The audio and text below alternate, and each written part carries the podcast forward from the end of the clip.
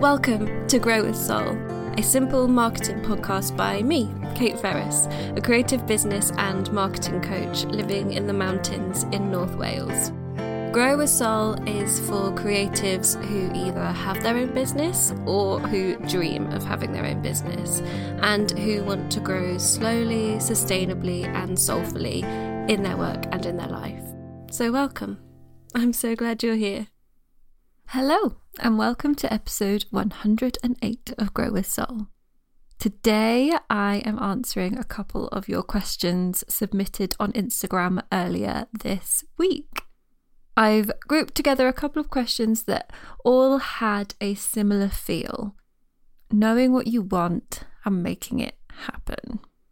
So, we are talking about manifesting, knowing if your goals are the right ones, picking yourself back up after disappointment, choosing yourself and your dreams, and dealing with challenges. There are some juicy questions in here, so let's dive in. Question number one What are your thoughts on vision boards and manifesting? So, this is an interesting one because my thoughts on vision boards and manifesting are quite layered. First of all, it feels to me that there's a lot of unacknowledged privilege in the discourse around this kind of thing, and that people who talk about manifesting, all that kind of thing, don't really take it into account. So, someone like me, who is a white, pretty middle class, able bodied woman with no dependents, will come up against fewer struggles and hurdles to manifesting my desires, in inverted commas, than, say, someone with caring responsibilities or a black woman or somebody living on benefits. A lot of what I've seen written about manifesting is mostly by women with my kind of privilege saying that anyone can do it, and that just kind of feels not true. So that's my first thought. My second thought is that the biggest problem for me with vision boards or manifesting is it can make you feel like you're doing something when you're not doing anything. It's easier to cut out pictures from magazines or do a new moon spread or do a manifestation ritual than it is to do work that's hard. And I know that there are definitely manifestation people out there who say that you have to do the work to make it happen. But it is a very, very easy crutch to lean on and just kind of leave it up to the universe and have your board and tell yourself you're trusting the universe when really what's happening is that you're too scared to take action and you're not kind of digging into that fear and making things happen anyway by just saying, well, it's up to the universe, it's out of my hands. Because ultimately, saying it's out of my hands, this can really become another way we give away our agency rather than making aligned goals and standing in your own power and trusting yourself to make things happen. You follow someone else's rules and scripts about how to basically magic up your dream life. And if it doesn't work, it must be that you didn't do something properly, or you failed, or you didn't trust the universe enough. Anything that locates our ability to achieve outside of ourselves just makes me wary and uncomfortable. All that being said, though, I do believe that there are greater forces at work here. I think it's arrogant to believe that the realm of human understanding is as high and sophisticated as it gets. And certainly, if you're running your own business for a number of years, or, you know, like me, had a pretty tumultuous six months in your personal life, these things reveal too many coincidences and serendipities for there not to be something greater going on. I would just say that my relationship with and understanding of the universe is kind of more organic than formally trying to direct it or ask things from it, but more just kind of being at one within it, I suppose. So I did make a Pinterest vision board once, but I just didn't really know what to do with it. And the idea of making a physical one actually feels kind of stressful. Like, how do I know which pictures to choose? What if there's another magazine out there that's got the most perfect picture? And what if none of these pictures in these magazines are right? And I think that's probably likely because I'm a bit too literal with it. And also that I'm more of a words and lists kind of person than I am a picture person. But I also just felt like, what's the point of this? What is this actually going to do to get me there?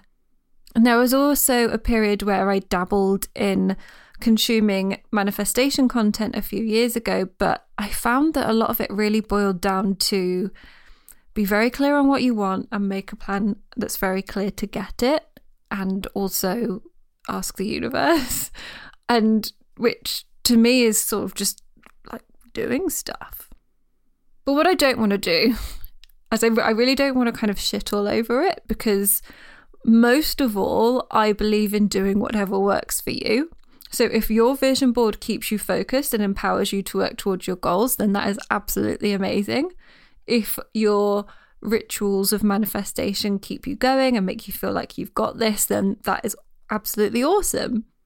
These things can be so good at focusing us and helping us put our attention and energy in the right places for us. And as people say, where your attention goes, grows. So as long as you're paying attention to it, no matter what it is that's directing that attention, that's going to help you work towards things. But also, I'd say if it isn't working for you, it doesn't appeal to you, or it, it makes you feel like you're doing things all wrong, it's definitely fine to take your agency back and accept it's not for you and just work on finding the things that you want without all the manifestation stuff. Okay, question number two. I find it so hard to break my goals down into bite sized, time driven pieces. Any tips? So, this sounds to me like something I quite often see with my clients, having a lot of long term clarity about the big goals and where you want to go, a lot of short term clarity about like this week's to do list, but then this huge big gap in the medium term of how you're going to get from where you are now to where you want to be. So perhaps rather than trying to go straight into the bite sized actions, start with bigger portions. So, for example, say one of your goals is to buy a house. Well, actually, to make that happen, you will need to have X amount of money in savings. So, then what needs to happen to get X amount of money? Perhaps you set an income goal, create a new offering, cut back on some expenses. These become your medium term goals, which you can then start to more easily break down into those bite sized pieces. Sometimes our goals are are too big or not quite specific enough to turn into actionable pieces. So if you're struggling with goals that are a lot more vision based about how you want your life to be, try translating them into a SMART goal. So specific, measurable, attainable, relevant, time bound, because they can help you be more action focused. The key thing is really measurable goal that can help you to really see more clearly what the actions could be. As the question mentioned time specifically, I'm wondering whether it might also be a struggle to know how long things take, and that can be quite daunting as well. And there are two approaches here which you can combine together. So, one is to time track a little bit so that you know what is realistic for you.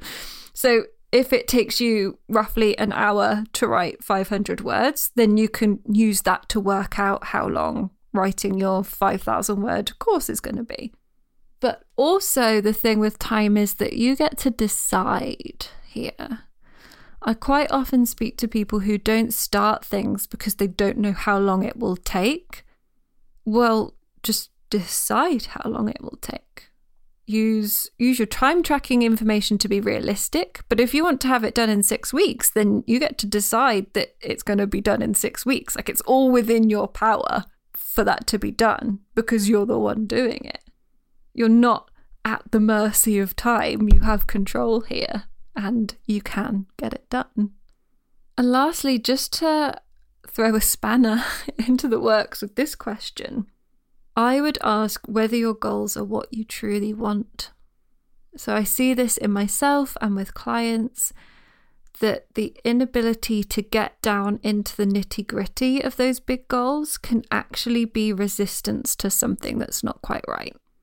If that big goal is not inspiring you to start taking that action or making a project plan, then it's not inspiring you. Full stop. I know that I have set big goals quite often, to be honest, following someone else's process or like listening to a podcast or something. And then I've set those big goals and I've never never wanted to work on them. And that's not what a true goal is supposed to do. It's supposed to excite and inspire and make you desperate to get going. So maybe looking at those big goals and asking, does this feel truly like me? Is somewhere else to start. Did this goal come from inside of you or outside of you? Does the life where you've achieved this goal feel like a life you actually want to be in? Or is there something else inside you that's asking to be set free? Question number three is How do you find the courage to try again after a failed launch? And she's put in brackets zero sales, just to really hammer the point home. And for me, this is all about reframing and being kind to yourself. I know that you've probably taken it a bit to heart and it's hard to not take it personally. And I know that it makes you doubt and I know that it feels like a failure. But you've you've honestly got to look at this like it doesn't matter because it doesn't. It doesn't matter. In the grand scheme of your life, even in the grand scheme of your year, this is not going to be a defining moment of it all going wrong if you don't let it. Part of doing things, part of being in the arena, part of taking risks is that not everything will work the way you want it to.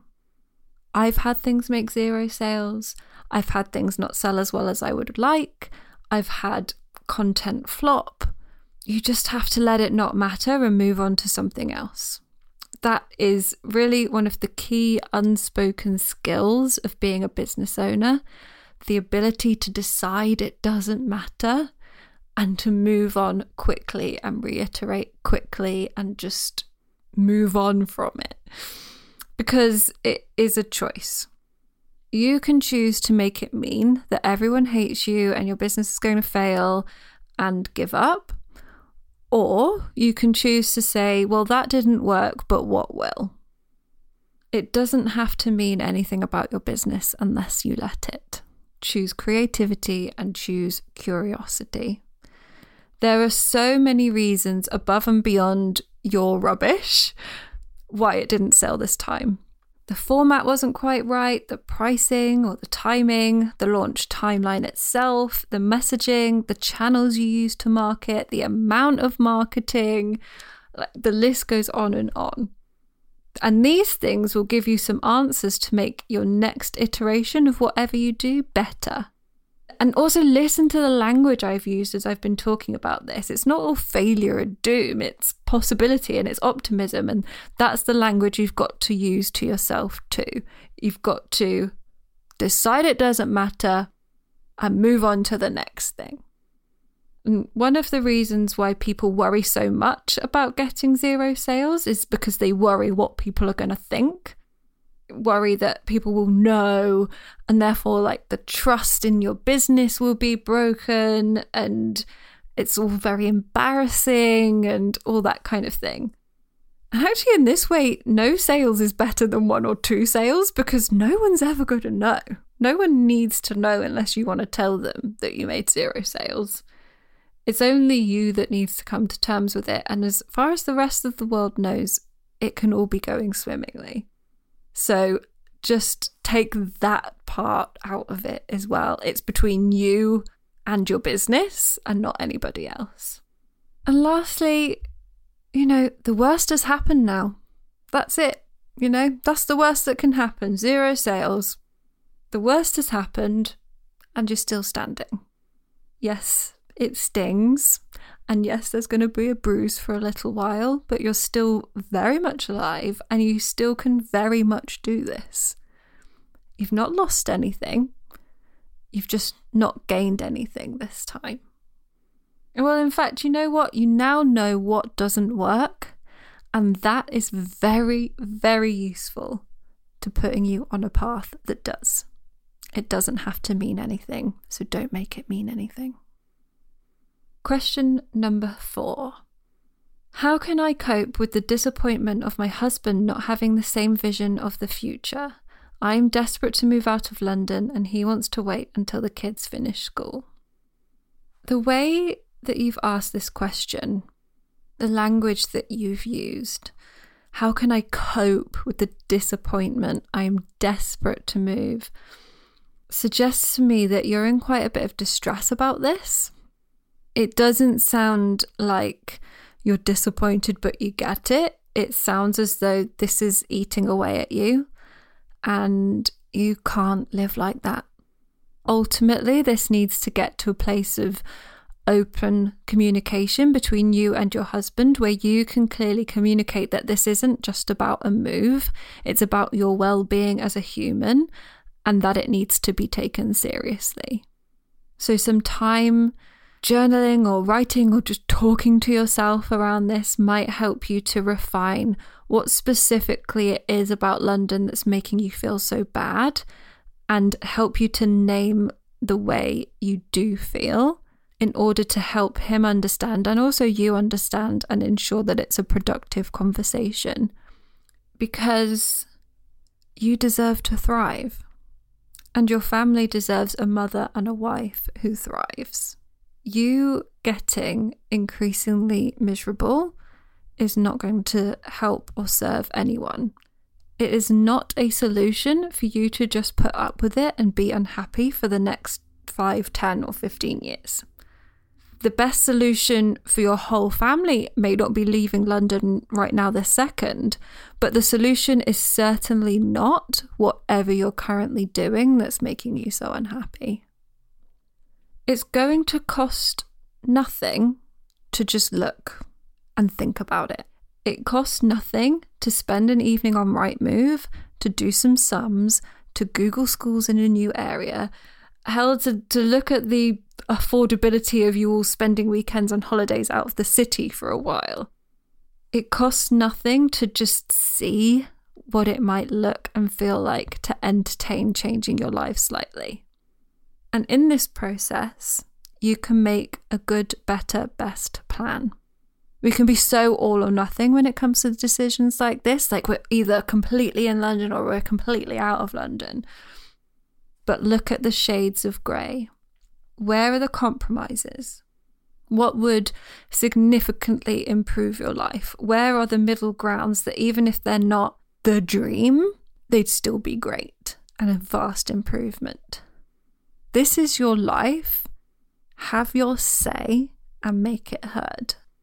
And in the meantime, also spend some time and energy exploring what it might look like for you to be able to thrive independent of your external circumstances.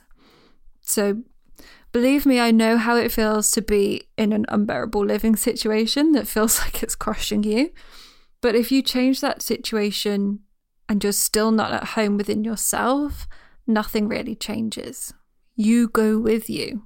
We can't rely on where we live or who we're with or what our jobs are to bring us happiness. We have to be able to source that internally. So, what can it look like for you to thrive in spite of where you live? What do you have control over that you can change or do differently? How can you Wake up every morning and choose yourself. And our final question for today is What is your biggest challenge with your business? The answer to this question will change depending on what week you ask me. in this and in recent weeks, it's focus and motivation. In episode 106, I talked about how I'm making a pivot and I'm therefore finding it hard to get excited about my short term to do list when my head is kind of already out the other side in plans for 2022. I'm struggling how to know how to do things anyway, in spite of low motivation, and how to reconnect to the excitement of it all. But you know, at the beginning of the year, I'd probably have said my biggest challenge was knowing what to do with having too many ideas or continuing to stay buoyant with work when under a lot of personal stress. In previous years, my challenges have been prioritizing health and well being and self, time management, clarity of direction, like just my overall sense of self. That was all a challenge. Which is all to say that challenges are a part of it. Running a business is psychological and emotional whack a mole. you think you've got it all sussed, and then something else pops up and you've got to deal with that there's never a point at which it's going to be easy, and never a point you're going to get to where nothing bothers you or nothing challenges you anymore. There is always, always going to be something. Which isn't a reason to get depressed, but I think it's a reason to relax a little bit. I think we can white knuckle so hard to try and like fix some challenge in the hope that afterwards we'll have no worries. But there's always going to be another challenge. And so instead, kind of thinking of the long game and imagining, you know, your, your business is a road filled with bumps and potholes and rickety old bridges. And you know, navigating the road is the work. It's not what's getting in the way of the work. So rather than driving along terrified and worried and keeping stopping to getting out and trying and fill up all the potholes, just enjoy it. It's part of what makes it magic. And it's the views. The views are really great. That's why you're on that road. and that's what makes it all worthwhile. You can find the show notes for this episode on my website at simpleandseasoned.com forward slash podcast, and you can find me on Instagram at simpleandseason. If you have a friend who you think would enjoy this episode, please do send them the link and share where you're listening online too. And until next time, I hope you grow with soul.